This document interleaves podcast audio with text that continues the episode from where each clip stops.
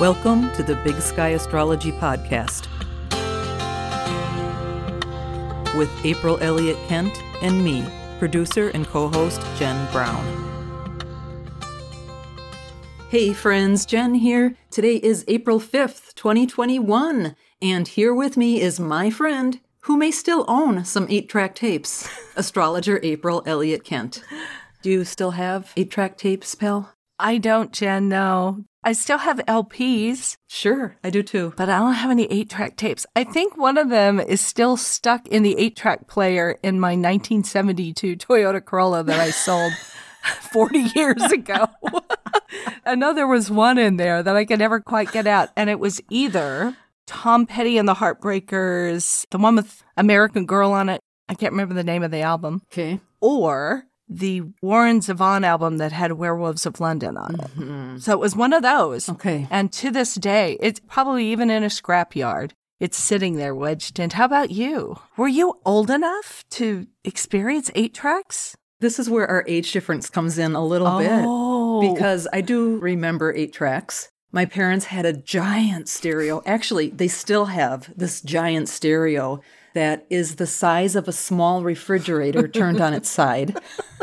I remember those. And in that stereo, there was an eight track tape player, a record player, and of course, AM FM radio. But I do remember my dad singing, he would work in the basement and he would sing some Johnny Cash, or I think there was some Kenny Rogers that they would play. sure. But I personally didn't own any eight tracks, I owned albums. I never heard of eight track players in the house. It was always in the car. Mm. It was very exciting. I mean, I guess that was pre cassette tapes, and the cassette tapes were an awesome alternative. Yeah. But I was telling you, I can still remember on those albums, if I listen to those songs today on a streaming service or something, I'm still waiting for the moment because eight tracks would click over in the middle of a song. That's funny because I didn't remember that until you said that earlier. But now I do kind of remember that click. Yeah, it was crazy. Mm-hmm. And of course, the reason you're bringing this up is that this week on April 11th, we are celebrating National Eight Track Tape Day. We certainly are. And maybe folks would like to listen to some Cat Stevens on that day on their eight track tape because it's also National Pet Day on that day. All right, or Three Dog Night, perhaps.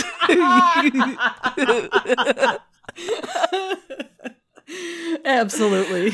Whatever it is, we are going to be celebrating it richly. And I think we have to come up with something really swell for our pets. Yeah. Of course, our pets are so well treated that every day is National Pet Day for Violet and Toby and little Jack and Bear. I could not agree more. Well, you got to see Violet this morning before we started recording. Those feet, those Oh. toes, just She's so cute. And it's the only time she really wants to be held and cuddled is when I'm in my office, either sitting at my desk or trying to podcast with you.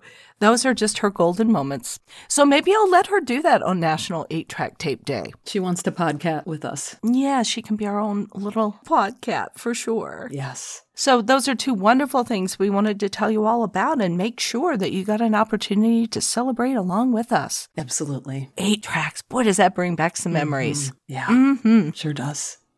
All right. Now let's do something that was not easy to do with eight track tapes, which is to fast forward. So we're fast forwarding to this week. And let's talk about what we have going on in the skies. Jen, kick us off. What should we look at first? We should look at Venus in a sextile to Mars on April 6th at 4:17 a.m. Pacific Time. Venus is at 19 degrees 43 minutes Aries and Mars is at the same degree of Gemini. Please explain this to us, April. Well, let's begin with the nature of the aspect, which is a sextile. So there are opportunities, there's information, and Venus and Mars are the two greatest symbols in astrology of affection and romance, chemistry between two people. And this Venus is in Aries, which we've been talking about Venus in Aries for the last couple of weeks. And it really is an interesting sign for Venus. It says we want what we want and we want it right now. And Mars is still in Gemini, which is about going in a lot of different directions at once. So basically, Venus is what we want, Mars is how we'll go about getting it. The nice thing is that Aries and Gemini get along with each other. And then the sextile is also an aspect that really helps them coordinate and get it together. So it's nice, you know, in terms of relationships. There could be some good conversations, some nice breakthroughs this week in relationships.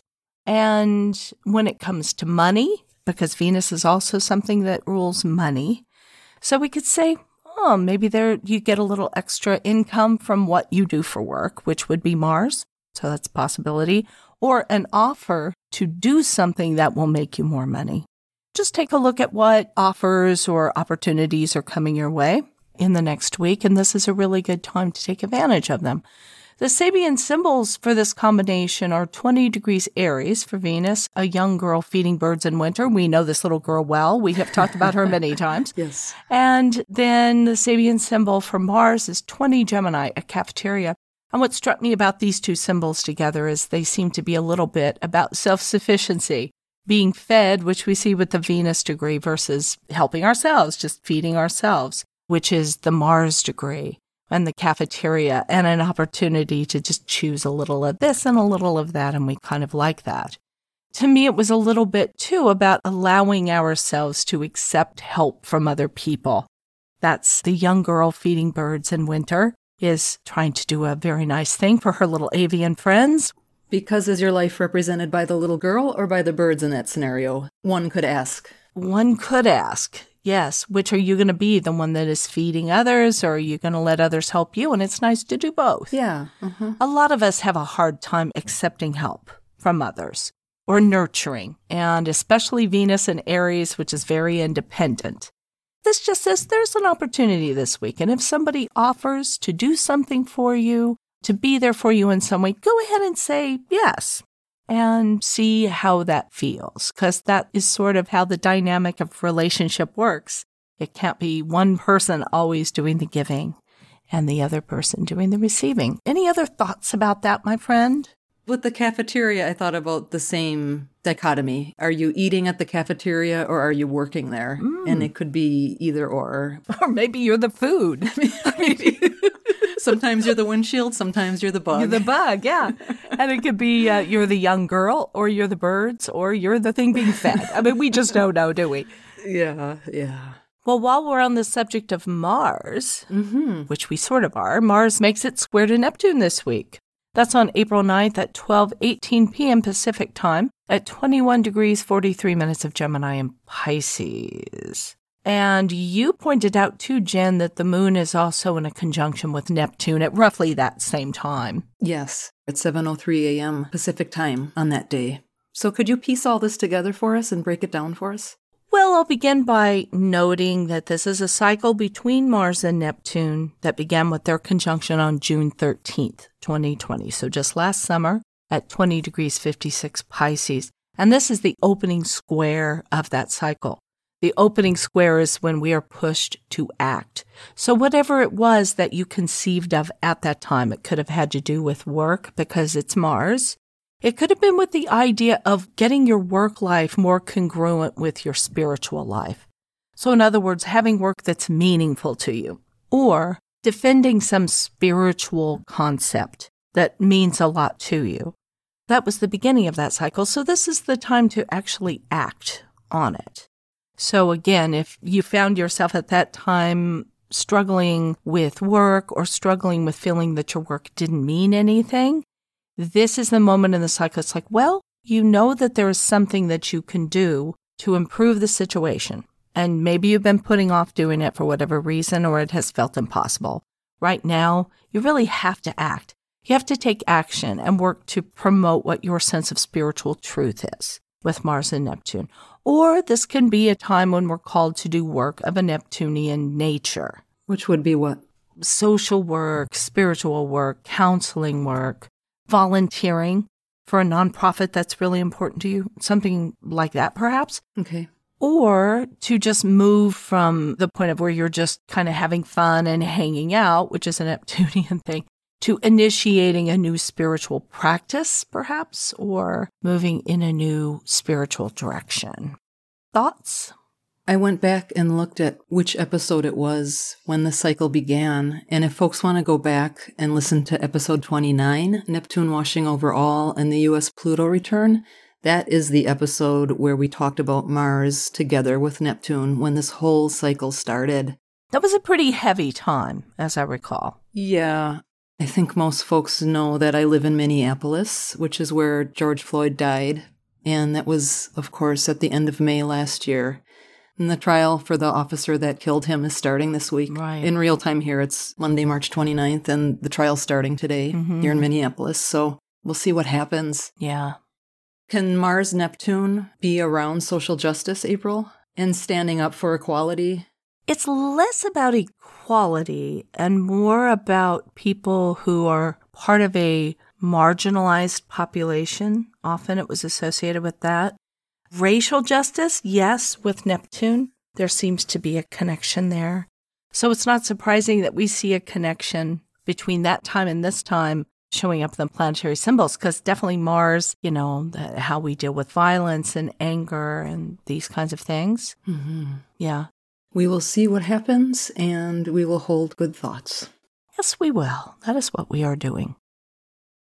Next up, we have Saturn trine the north node of the moon on April 9th at 7:57 p.m. Pacific Time. Saturn is in Aquarius at 12 degrees and 1 minute, so that's just past the 12 degree mark. And the north node is in Gemini as we've been talking about for about a year now. Exactly. So, what I like about this is that this is a moment when all of the intense hard work that one has been doing or the self discipline that we have been imposing on ourselves puts us in a position to demonstrate our skills and to shine while doing something that we love. And really, I'm getting all of that, not only from the, the meaning of Saturn, which is the hard work and the discipline, the North Node, which is something that you love, the direction you're moving in, but also the Sabian symbols for these points. The Sabian symbol for 13 Aquarius is a barometer, which we've talked about before. That's the pressure. And the Sabian symbol for 13 Gemini is a great musician at his piano. That just says that he didn't get to be a great musician without working very, very hard and being very disciplined about it. And there comes a moment in life when all of the hard work that we do, the self sacrifice, all of those things meets up with an opportunity to do a thing that we truly love that we couldn't do if we hadn't had all that preparation, if we hadn't worked that hard. So, for hardworking Saturn types like you and I, Jenna, this is a very positive sounding combination. yeah, and Saturn's opposed my sun, I guess. Oh, sure. As this comes up. My sun's at 13, Leo. Yeah. So I'm uh-huh. just noticing that. Yes, totally. I do have a couple of thoughts about these Sabian symbols. Please. A barometer is a tool of measurement. It measures something very precisely. And I took piano lessons for many, many years. When I see the Sabian symbol, a great musician at his piano, I think of how the hard work can be very precise. But what I thought about actually was how a great musician can also improvise. Mm-hmm. You can only improvise if you are really good at playing music. And so maybe there's an opening for improvisation this week with some hard work that you've been doing. I love that you point that out because that really is the truth. And it's true in astrology too. It's in anything you do, you have to learn the rules, and that supports you. That's your scaffolding. And then from there, you know where to push the rules and push the envelope and stretch yourself. Did I tell you what my teacher had said one time about practice? I'm not sure. Tell us all again.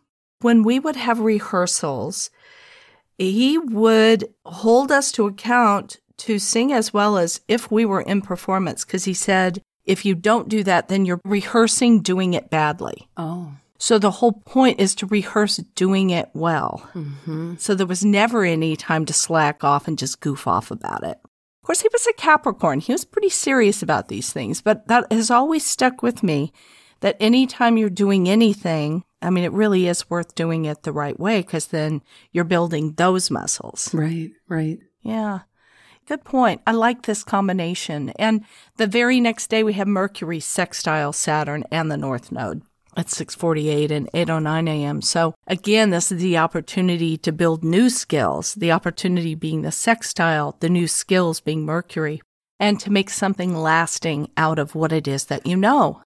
If you're a person who likes to analyze things. And I think that we both with our Virgo planets do like to do that. I mean, this is like making spreadsheets. It's keeping a log. It's saying, how long does it take me to do this and this and this? So that you can really use that information to support your efforts to get better and better at things and to move in the direction that the heart is seeking, which is the North Node in Gemini, being able to do lots of different things. That's very good. And I will once again link episode 16. Let's talk about sextiles because there are a number of sextile aspects this week. We like our sextiles. We like to talk about sextiles. Speaking of sextiles, Venus sextiles Jupiter that same day on April 10th at 11:53 a.m. Pacific Time. As we said before, Venus is in Aries. She's at 25 degrees and 4 minutes this time. Jupiter is at the same degree of Aquarius. Mm-hmm. Tell us all about this, pal. Well, we'll begin with the Sabian symbols on this one. Okay. The Sabian symbol for Venus at 26 Aries is a man possessed of more gifts than he can hold, which already has that Jupiter feel to it, even with, without the sextile to Jupiter. Mm, that's nice. And the Sabian symbol for 26 Aquarius Jupiter is a hydrometer. Another tool of measurement. Another tool of measurement. So Venus, I think, does refer to our gifts generally. Seeing it in sextile to Jupiter, we have a chance to add to an already overwhelming abundance of gifts with the Jupiter. And this could be getting a great opportunity that you can't say no to, even though you know you can't easily handle it. Hydrometers, like you say, I mean, they're measurement tools and they measure the gravity of one substance that's suspended in another. When you're evaluating new opportunities that might come to you this week, the question is whether it's really substantial. The benefit would seem to come later on because Jupiter's in Aquarius. It's a question I think of gauging and deciding whether or not it's worth it in the present. Because sextile is an opportunity, it's not a mandate. But every now and again, even though you're really, really busy and perhaps overwhelmed with a lot of things you're already doing, some opportunity comes up that just seems so juicy. It would be so hard to turn it down. But I think this says you can turn it down if you want. That's another one of the opportunities. If you feel that it's been hard to say no to certain things, you're taking on way too much, then consider that as one of your alternatives this week. I like that. Do you say that the benefit seems to come later on because Aquarius is future oriented? Is that why you say that? Yeah. Ah, okay. Mm-hmm. Got it. That is what I think there. Mm-hmm. And Venus is very in Aries. Anything in Aries is kind of impulsive. So it will tend to say yes to things without really thinking it through. And it's easy to think, yes, in the long run, this would really benefit me. But right now, it's possibly going to kill me. so I think we just are balancing that out. And I wanted to point that out because so often with a sextile, we very rightly focus on the opportunities that are presented. But it's also the opportunity to make a choice, make a decision, and decide whether you're overwhelmed. That's what that hydrometer is about. Nice. Jen? Yes. Do you have any idea what time it is? Is it moon watch? It's moon watch. Play it.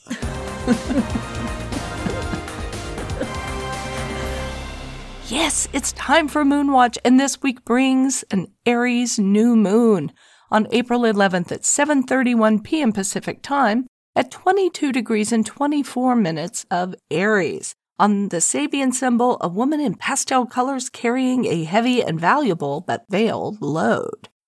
Now, I also thought as part of this Moonwatch segment, it's fair to talk about Venus square Pluto, which happens on the same day and just about an hour later at 8:20 p.m. So it really has a lot of stature in this new moon chart. Pluto in Capricorn, of course. Hmm.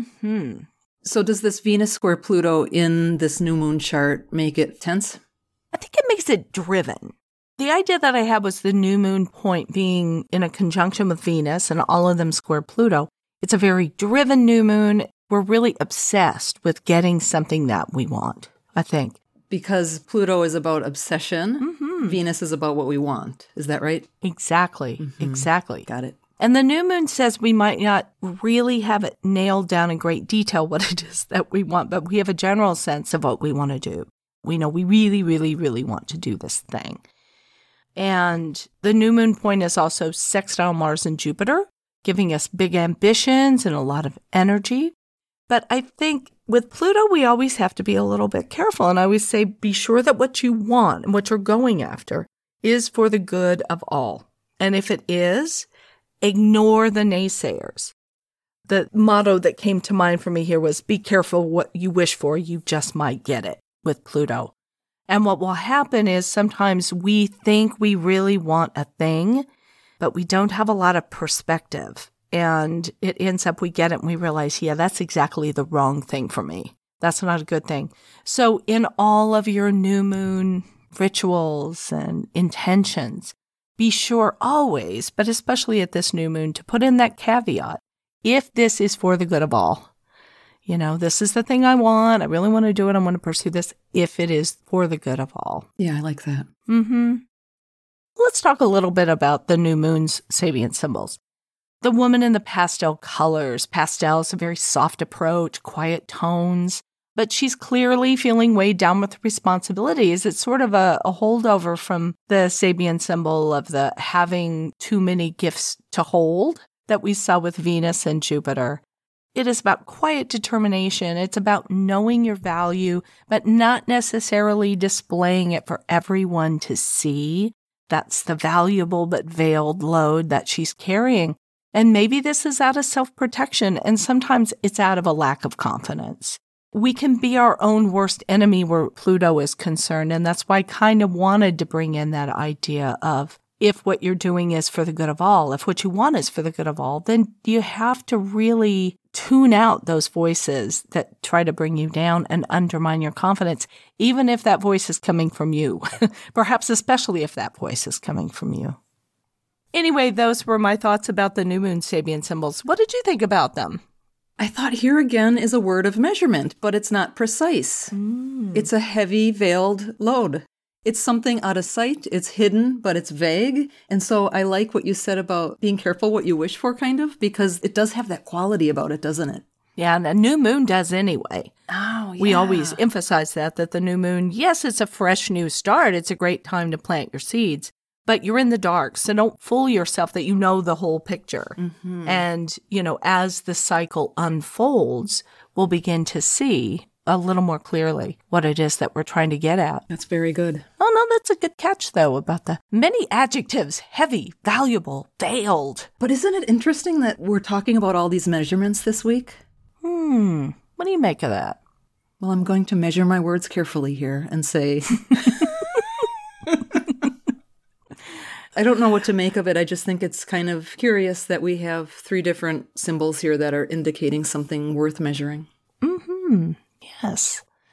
And then what about Venus and Pluto? You were talking before about those Sabian symbols. Tell us what they are, Jen, and what you were thinking about them. Venus is on 27 Aries, a lost opportunity regained in the imagination. Pluto is on 27 Capricorn, a mountain pilgrimage. Here's what came to mind for me. Something being regained in the imagination makes me think of visualization exercises and taking a mountain pilgrimage makes me think of something that takes real training. Like, you can't just hike up a mountain one day. You can't just decide, I'm going to go hike up a mountain. you know, you have to have some forethought and practice doing it before you can actually make your way up that mountain. So true. So maybe if you've been training for something or meditating on something this week, it could be a time when you're faced with obstacles to achieving it. Oh, that is an interesting take on that. And that goes back to the, the great musician at his piano. Yeah, and it does. If you have been training, if you've been doing the Saturn up to now, you're really kind of ready to press forward and make that mountain pilgrimage. I agree. You know, Pluto at that degree, it's a perilous pilgrimage. There is some risk there, there's some danger, and we have to want it very much to get there. So, yeah, it begins with the visualization, as you say. Mm-hmm. Venus square Pluto is pretty intense. Look for the houses of your birth chart where 22 and 26 degrees of Aries fall, because this is where you're hatching something new that's going to unfold over the next two and a half years. And the house that has 26 degrees, 44 minutes of Capricorn in it, that is where you have to ignore the self doubts that could hold you back.